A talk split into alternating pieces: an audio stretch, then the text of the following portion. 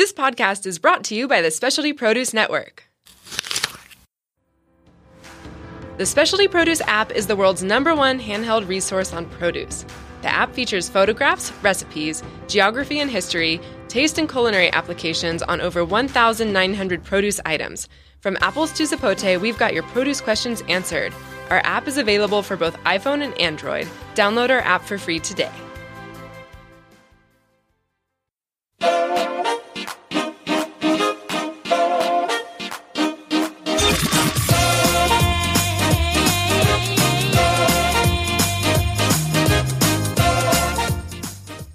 Good afternoon, cheesy listeners. I'm Julie. And I'm Camille. And today we're talking about the shady backstory behind the holy cheeses we all know and love Swiss cheese. Well, technically, Swiss cheese is not one cheese, but a category of many cheeses that come from Switzerland. Yes, precisely. Um, there used to be at least a thousand varieties, if possibly more, of Swiss cheeses, but the industry produces around today around 450 different varieties each year. Right. So tell me, see, what exactly is Swiss cheese? What exactly is Swiss cheese? Well, we think about it in the US as the cheese with the holes in it.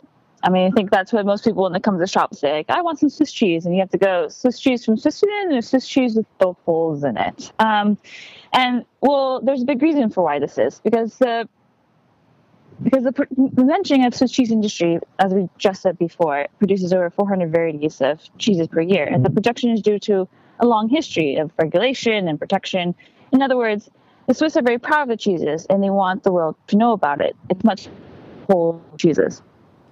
By long history of regulation and protection, we're talking some shady stuff. But before we get into that, like other cheeses we've already talked about, it's very regional.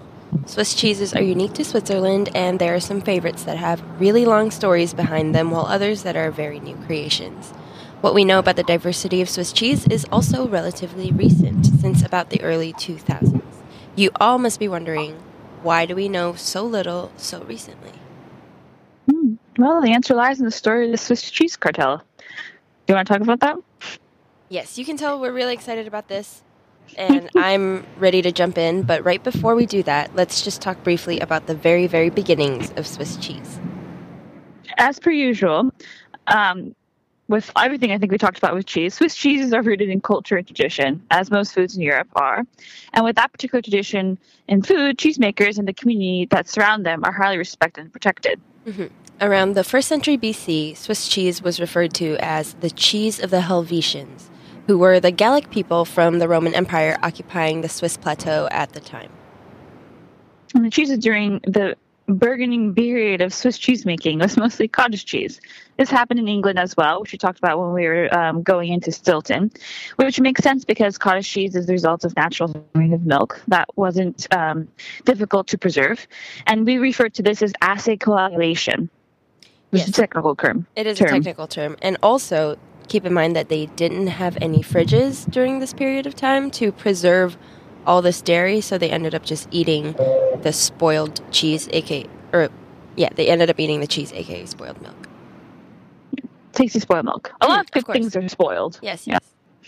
And so, around the 15th century, when hard cheeses started to appear, um, the capacity for storing and preserving these cheeses were made possible with the discovery of the perfect aging environment, which we like to call caves. Or nature's cheese cellar. Yes. So total side fact, fun fact, side note, side side side note, fun fact.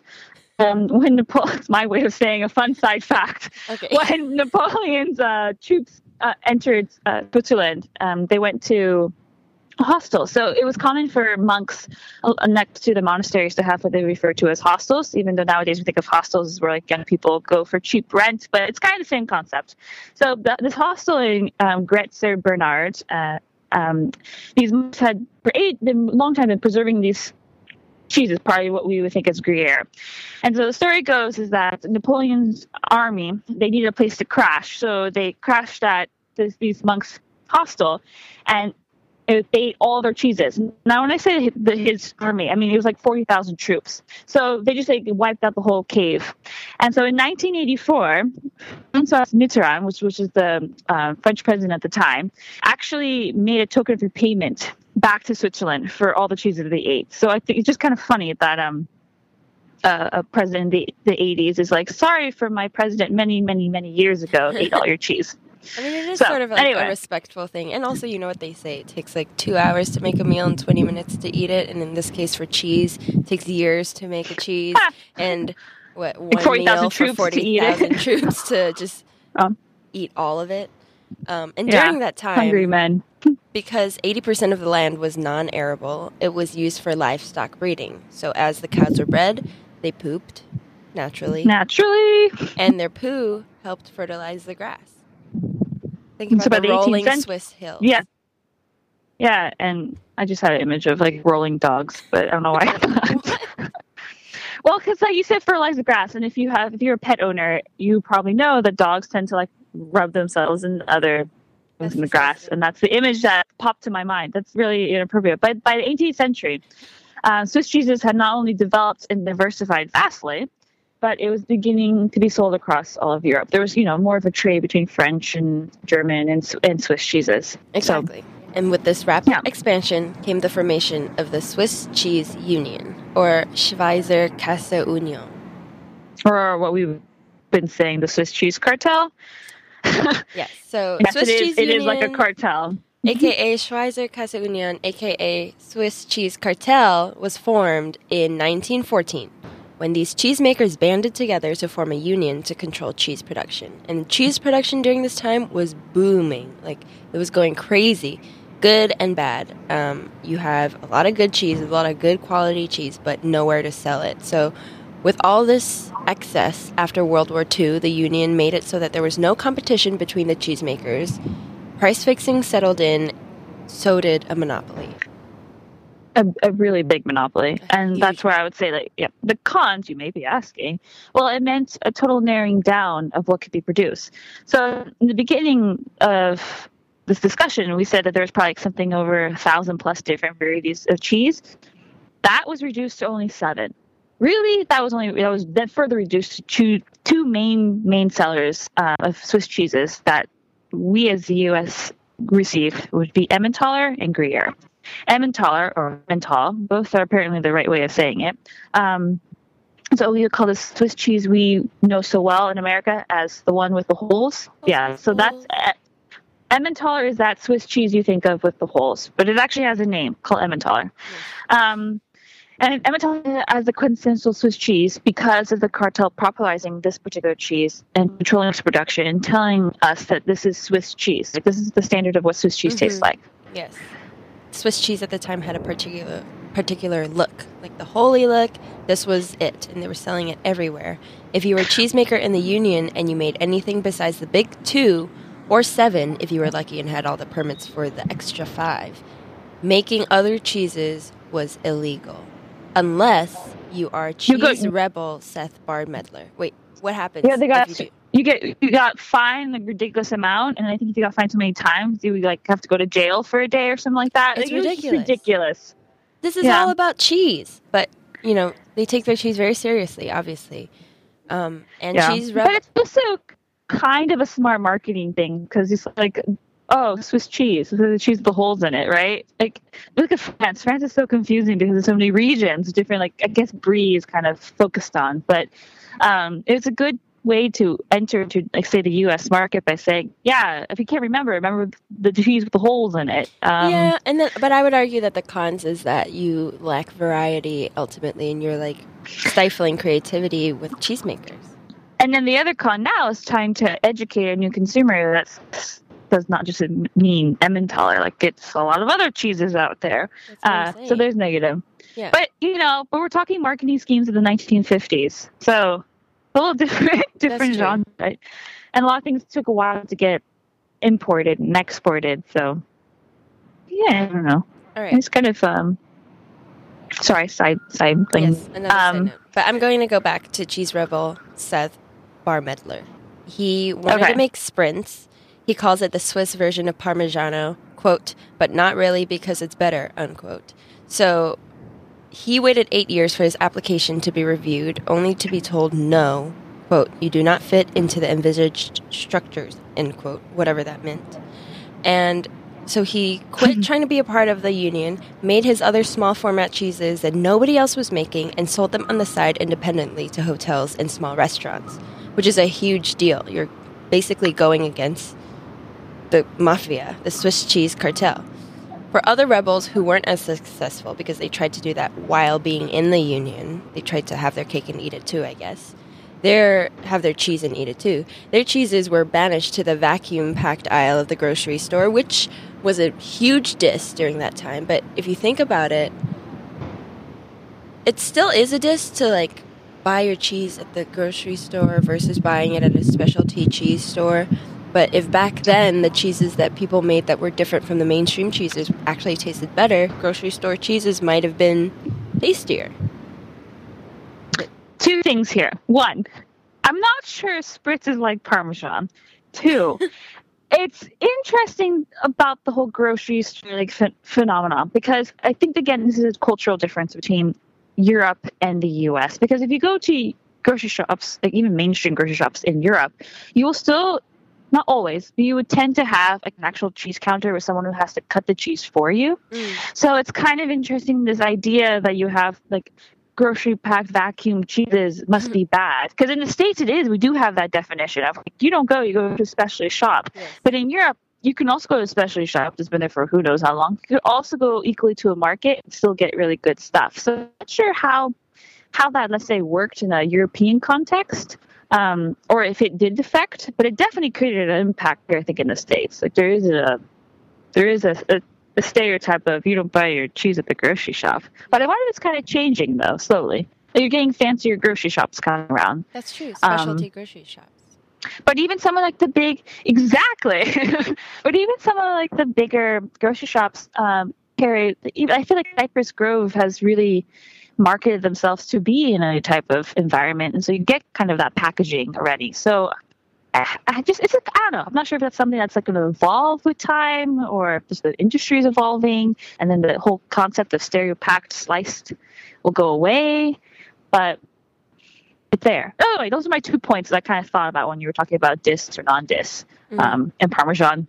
Mm-hmm. Just spritz. Um, I'm not saying it right. Spritz or sprints. It's a really hard cheese. It's a little bit drier than Parmesan, hard. and I don't think it melts quite as well as Parmesan. It's the one it's cheese not... that we had an email go throughout the whole shop about how to properly cut because we were we couldn't cut through it. It's it was so hard. The wire would break every time we would try to cut it, and then we would need to use this giant like two handled knife to sh- to split it in half and risk cutting off our faces. Just the saying. But it's yummy cheese. Totally recommend it. Um, so, with a huge deal going back with the cartel, I mean, they were just in control. They pretty much ran like cheese related, as Julius mentioned, and they had um, they had the power to do their own rules, which was funded by the government through subsidies, out of which um, a lot Swiss payers paid out of pocket. So if we go back to the 50s and 60s, when the cartel was faced with like an overwhelming amount of cheese because they had too much of it somehow, they needed to come up with a new marketing strategy. So they looked to their themselves and said, "What are we known for? The Alps." Um, and seriously, that's like where the whole push of fondue and raclette became really popular because fondue and raclette were pretty regional traditional dishes that you only experienced when you went to the Alps. Um, but Switzerland wanted to make those dishes the, nat- the, national dish of Switzerland. So you can just imagine um, Swiss people huddle around in the cabin around a yellow pot of fondue that's, that's steaming and is delicious, and they have wine. They're all happy. Um, you can even go online and look up uh, fondue 1970s. You'll see all these like hilarious, very retro pictures of selling fondue pots. Uh, I'm pretty sure my grandmother had a fondue pot. I've gone to estate sales with fondue pots everywhere. It was just like a, it was like the socialite thing you did in the 70s. And that all comes down to the Swiss cartel scheme to make sure that you buy more Swiss cheeses. Exactly. Which is kind of brilliant. The cartel campaigned for fondue and raclette to be the national dish after it was a regional dish only in the Alps, and it spread beyond Switzerland. You see that, like Camille said, your grand your, your grandma probably has a fondue pot, and she ne- she's never been to Switzerland, you know. And in fact, I think mm. raclette right now is trending on social media, which I, I would never have known if I didn't see um, this like BuzzFeed or clickbait article about it. And then a customer came in and told me the other day that everyone she knows won't stop talking about something like a cheese that's melting and bubbling, being scraped off onto bread. And she was like, What is that? And I had to tell her it's raclette cheese, and we have it right there next to her. And she was so excited because she thought it was something you could only find, you know, in Europe. But we have it right here. And it's something that cheesemongers like Camille and I see every day.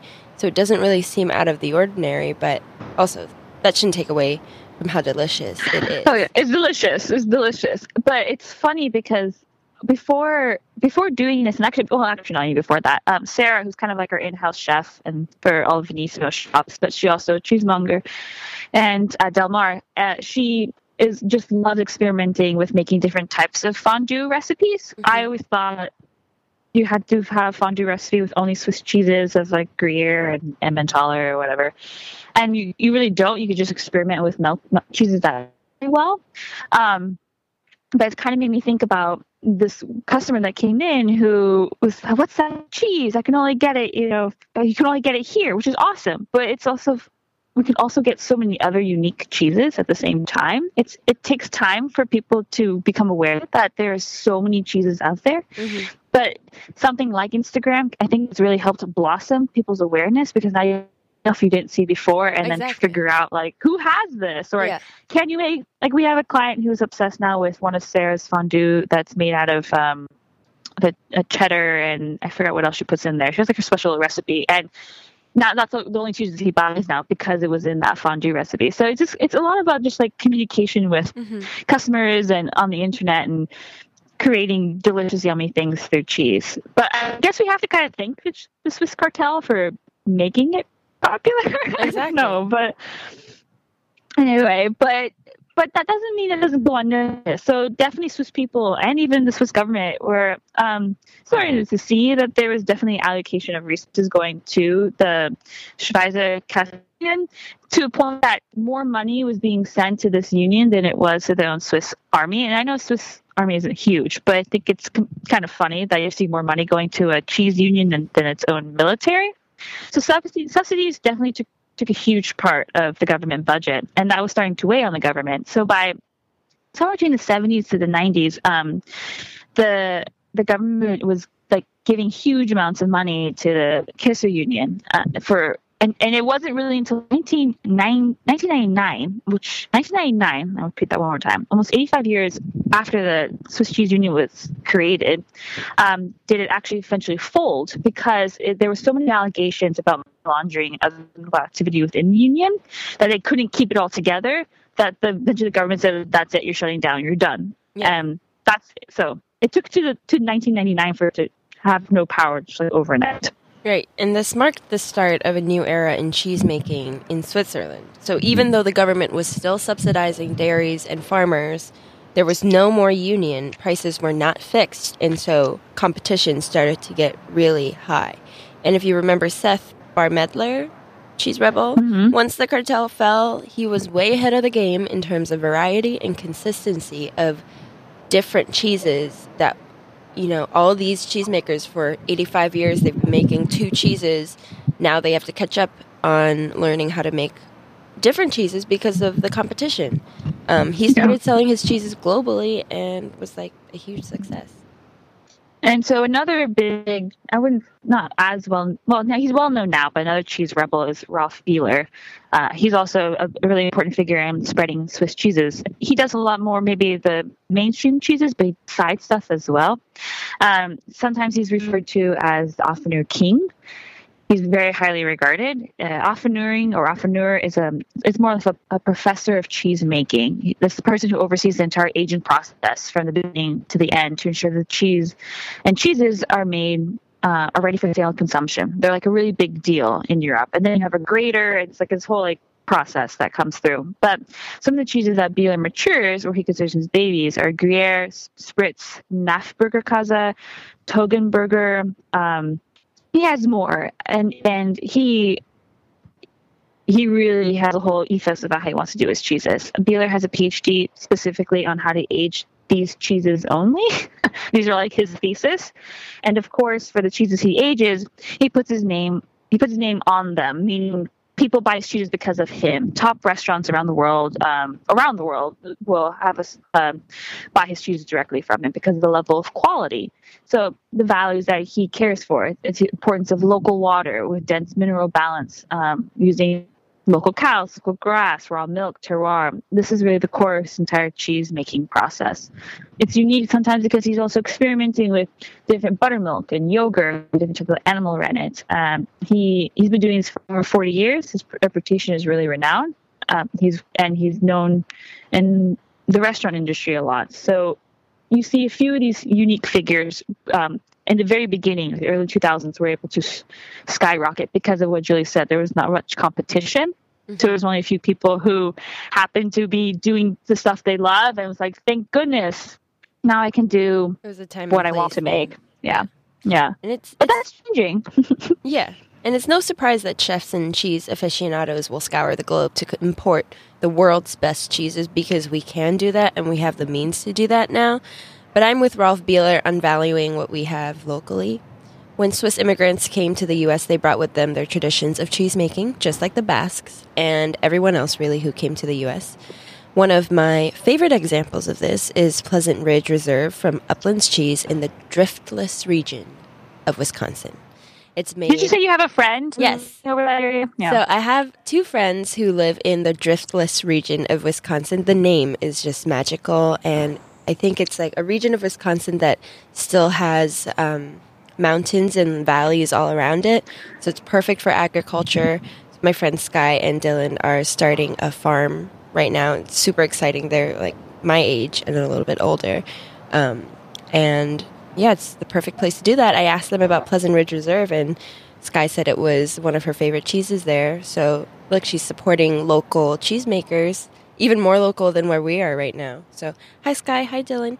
Um, the cheese, back to the cheese, it's made with summer milk.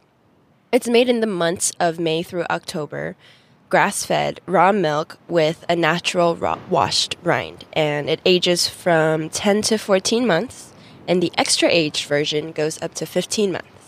If awards mean anything to you, this is the most awarded cheese in American history. So let's stroke its Which I have to say, that's. Bit. I think that's really impressive because the ACS ACS isn't very old, and for to, I mean, it's like over I guess twenty years now, but still, it's pretty new. And to have a cheese win that many awards, and it's not really, they're not they Pleasant Ridge Reserve. I don't think they're. I think they what ten years that they started? Ten years ago or no more than that or whatever the time doesn't matter but it's a it's a big deal the fact that they've won that many awards for this one cheese they, they only make. make. two cheeses by the way yeah. so 50% of what they make has won this many awards um, it's won best in show in the american cheese society championships or comp- competition three times so 2001 2005 and 2010 and they've won the championship of the us cheese um, they were the winner of the U.S. Cheese Championship in 2003, and so this is the only cheese in U.S. history to have won both national cheese championships. Um, yep. Yes, again, if awards don't mean anything to you, this is a delicious cheese. From my personal experience, it is a little bit sweet and savory, a little umami because of the washed rind, and it is so easy to pair with a crisp fruit like an apple and pear um, and I think Camille suggests pairing it with a dry. What like a dry white wine. Dry like a, you could do a Pinot Grigio or a Chablis, but it, it's delicious. Also, the other cheese that I make is equally as delicious. Um, I know I feel like in every episode I say this is my favorite cheese, but I really like. I seriously, is the bottom Reserve. of my heart. Rush Creek Reserve is probably one of my favorite cheeses, um, and it only comes during the winter holiday. So we'll it's have it next year. In the oh, style of Vacherin Mont d'Or, which is a oozy gooey cheese wrapped in spruce bark. It's oh so so delicious, and the fact that we have it made locally in America is very very cool. If you can get I, your hands the, on Rush Creek Reserve, do it, and you'll thank us later. So the reason why we're going back to the states is just showing you how influence of Swiss cheeses has made awesome cheeses here in the states. As um, we talked about how the Basque came over to the U.S. and. Yes and just how immigration has always influenced the U.S. when it came to making awesome foods.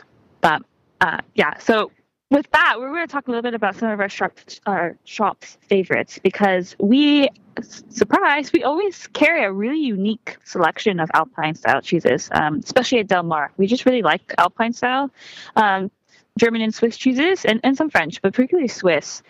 Uh, you know, being made in their own land and doing awesome things. Uh, the fact that we have the option to import like these unique stellar cheese makers straight from Switzerland is fantastic. And so some of our favorites which we some of the favorite classics, Gruyere and Emmental, of course, but also lesser known cheeses like Heublumen and Hornbacher. So we're about to get a little curdy and a little nerdy. So grab mm-hmm. your notebooks if you want, uh, you have to, and learn a little bit more about these cheeses with us because we're excited to talk about them. So I guess first off is Gruyere, the famous Gruyere.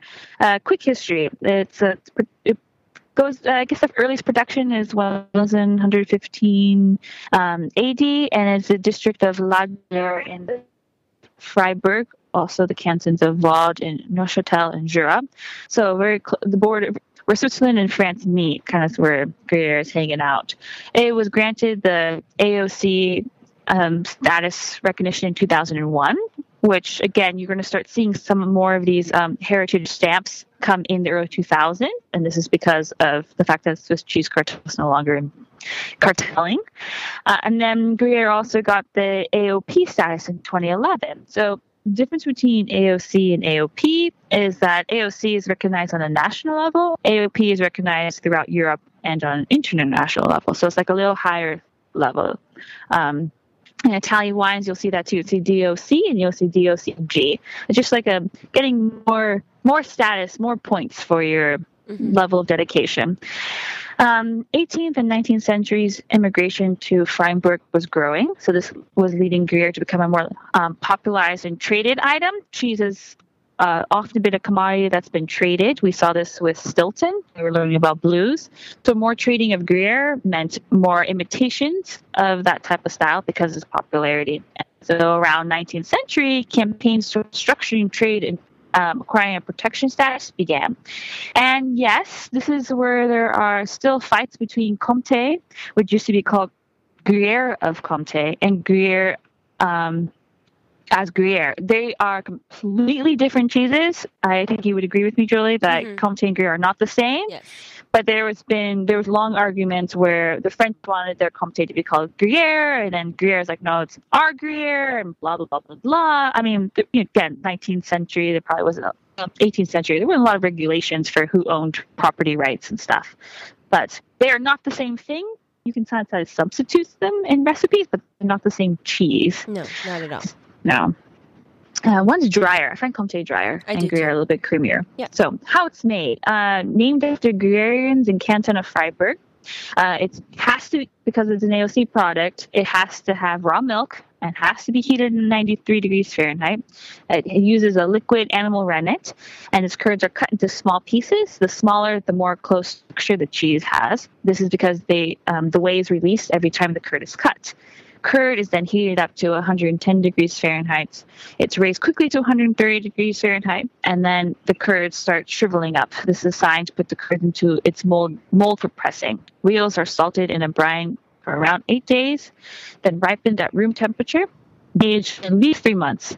But we at shop sell to 20 months. So what's awesome about Gruyere, they're huge 40 pound wheel cheeses. Um, they can age from they you know from three to a year to possibly two years. So they have a whole variation of different um, taste profiles that go throughout.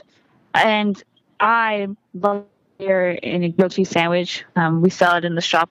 The grilled cheese sandwich is red onion um, jam, which is fantastic. And it tastes good with honey. It tastes good with beer. It tastes good with eggs. It's used a lot in recipes because of the fact that it's such a good melter, but it has such a strong flavor. Exactly. Uh, you can't you can't really go. It's not there's nothing to diss about. It's a good cheese. It's delicious.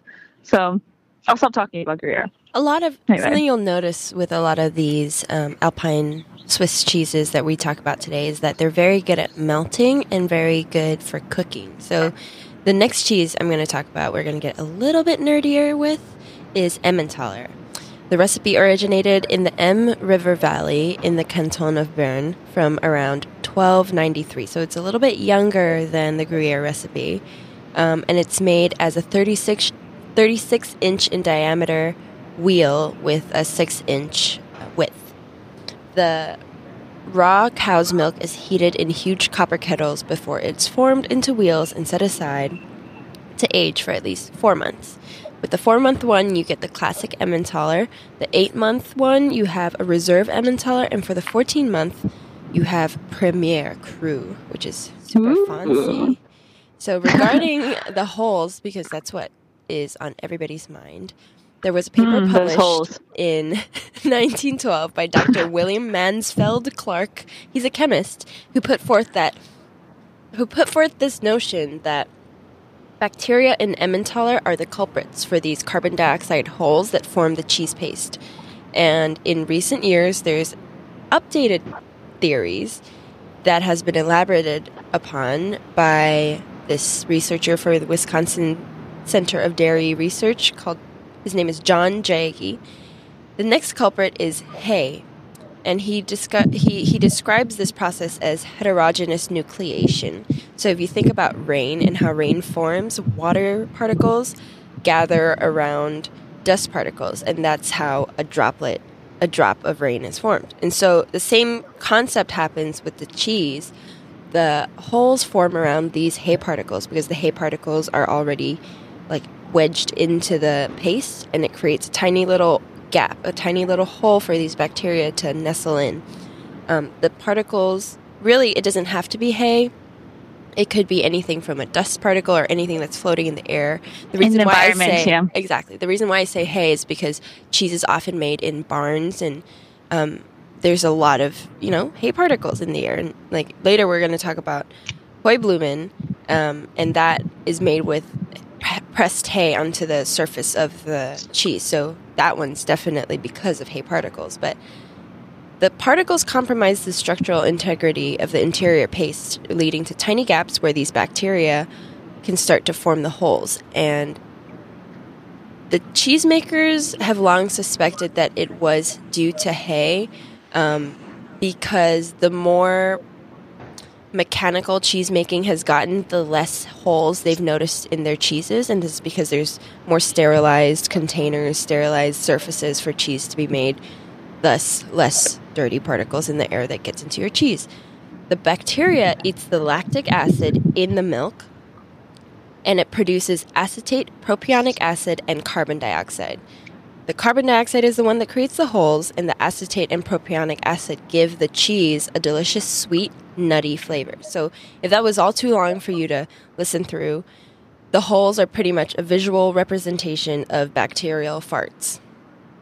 The bacteria eat the lactic it's acid, the best way to fart out carbon it. dioxide, and little holes appear. Like that's just easiest to remember, um, and you can enjoy this obviously with a grilled cheese um, drizzled with honey, or pair it with a nice chablis. Um, it also doesn't discriminate. That means that cheese with holes is anywhere where cheese is made. Yeah, which is just so fascinating. Um, and that makes it makes sense. It's a good time to talk about Heublumen. Yes. Um, it, it, this is a, a lesser known lesser known cheese where this is a lesser known cheese. Um, this is where we start entering like smaller production cheeses and getting away from the traditional, well-known Swiss cheeses. But Thomas Stadelmann, second generation cheesemaker, uh, out of um, a cheese creamery called Käserei Stoffel, located in Unterwasser, the region of St. Gallen. Um, this area in general is, is a historical region for dairy making in Switzerland. So the cheese is aged around 10 months and it's covered with alpine hay. Uh, it's made with raw cow's milk. So what Julie was saying about um, you, you know hay and and the release of bacteria having carbon farts. Uh, Heublumen is definitely being exposed because the exterior of the cheese is um, pressed with um, hay that is in the region. So it's since 1995. Um, that's how long the cheese has been around get exported to way later. This is one of those cheeses that were just made for like personal consumption. Uh, it was it only uses organic milk, and it's a local alpine grass at 900 meters, and they spread and they they eat well. So Käserei Stoffel is a big producer of Swiss cheeses. They have over 30 types of cheeses. They were established in 1983, and now they're run by the son, Thomas Stadelmann, and they own 13 dairy farms. They're very into their cows, and the reason they're so into their cows, and the reason this could be why um, alpine cheeses melt so well, is that their Heublumen has a really high uh, butterfat content. It's 55% compared to Gruyere, which is 45%. Um, Goudas or Goudas tend to have also um, Goudas, 48% butterfat. So this is 55% is really high. And I think there's something to do with the fact that it's such a high butterfat content. It melts better because of those um, protein structures in, in the fat, mm-hmm. but it's also what gives this cheese such a unique and um, grass, very grassy, very hay barnyard because so how the cheese is made is that it's organic milk and it's heated in copper vats and you'll see this very uh, common to make alpine style cheeses they use copper vats. if there's something that happens with the reaction with using copper with um, the the the the milk the lactose and everything so um, you add rennet and culture, you cut the curds, you, you form it, you press it, and then the pressed curds are soaked in a brine for about 24 hours and, and to expel more whey. You want less liquid in, in your um, cheese, you want a more concentration of the curd, the protein. And the rind, you um, within 24 hours, you start forming a very quick rind. So it's at this stage where it's aged for two months, and, and then there's a coat of hay uh, and I'm pretty sure it's second second cut because of how vibrantly green that hay is. 2nd mm-hmm. cut hay tends to be a, a, a, richer, denser quality of hay. And so it's pressed out on the rind. Um, Julie has a theory that there's like a special recipe to how to get I that hay. I don't have a theory. I know this. I know this. I just don't know what the theory is. He has a very secret method to keep the hay from falling off the cheese. With other cheeses, like think about Alp Blossom, whenever we cut it, oh, yeah. the flowers just it fly off everywhere. and it makes a big mess. it's a delicious cheese. But for Heublumen, whenever we cut it, there's no mess at all. It's like a it's perfect thin layer that's yeah. stuck directly onto the rind. And I have no uh, idea what he does. It's definitely not just from the stickiness of the of the wash. Yeah, and, and this is what I would call a full round um, terroir type cheese because mm-hmm.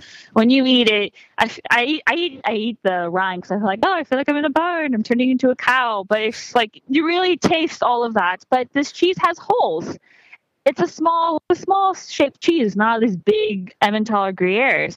And so I think what the evidence that Julie was was talking about how holes are formed. I mean, this is a pretty good example of exactly. there's still holes in this cheese that is made with hay on the outside. So hello, I think it's kind of put the two together there. But um, it's just a delicious. It's very almond, almondy kind of um, texture. It's of sweets, yeah, almondy. Uh, pairs fantastic with um, summerstone fruit. It's great again. Anything if you like wines, um, it's really good with a crisp dry wine. But you could probably also do something a little go on the sweeter end mm-hmm. uh, if you like that too. And it's also good with ales and um, stronger beers, um, especially Belgium style beers. It goes yeah. pairs well. It's a good pairing cheese. It's also unique if you want to go and you want to be that awesome person. Not that you already aren't awesome. Um, at your cheese party, bring a cheese like this because people don't. You, it's a good way of educating. Like, wow, this is from Switzerland. You're like, yeah, we they make really beautiful stuff, and it's also delicate. Yes. Um, and that's going to lead to another awesome cheese that is, oh, I think, my current favorite, Hornbacher. We had this when I first started working last September, but we haven't gotten it in until just a couple weeks ago, and it is flying off the shelf. It is made by Michael Spiker or Spicher in Fritzenhaus Dairy in the Emmental Valley. He's very, very close to his dairy farmers, so close that in 2013 they helped build him a cheese cellar. So this there's awesome. this like symbiotic relationship between milk dairy farmers and cheesemaker and I just think that that's so lovely. It's made exclusively from raw summer milk and aged for 12 months. You enjoy it by just eating a giant slab of it or or obviously grilled cheese, but the the fun thing about this cheese is that, is that it tastes like buttered roast potatoes and broth. And so like it is, I think, the most umami balanced tasting cheese I've had recently. And I am now a hardcore Hornbacher grilled cheese fan. I will have nothing else between che- between two pieces of butter bread again. Wow. For now, you know, I'm, I, I changed my mind. We obviously have like a billion favorites on this show, but yeah, for now, that is my favorite. This is my favorite. this is my favorite for now. Uh, and I really want to have like a grilled cheese sandwich. Um, so I need bread. I don't think I have any bread in the house. I think we should end this that. thing so we can go make ourselves a melty. I think we should make ourselves. I don't think if you're listening, you should make yourself a grilled cheese sandwich go right because now. go right now, right now, right now, or have fondue. Either way, do something. Or raclette. Okay, so, or raclette. Yes. So, um, right. I think as always, if you think we've missed any something in the show yes. or you would like us to talk about something further, let yes. us know. Please let us know. We really Email appreciate it. All your comments, thoughts, questions, concerns, cheese related, you know, little things. Even if you just want to talk to us about something, pick our minds. Email all of that to info at so we can address them all at the next segment of the Dairy Maidens. Here from Specialty Produce Network in San Diego, we wish you a happy Tuesday and please, for your own sake, Eat, Eat more, cheese. Hi, fellow cheese lovers. Cheese Whiz Gina here, and I invite you to subscribe to our Noon on Tuesday podcast to hear all about cheese all the time. You can listen on iTunes or SoundCloud or subscribe via FeedBurner under Noon on Tuesday. You can also watch us live every week on Facebook at Venissimo Cheese at, you guessed it, noon every Tuesday Pacific Time. We're fun, we're cheesy, so tune in and tell your friends to tune in too. Ciao!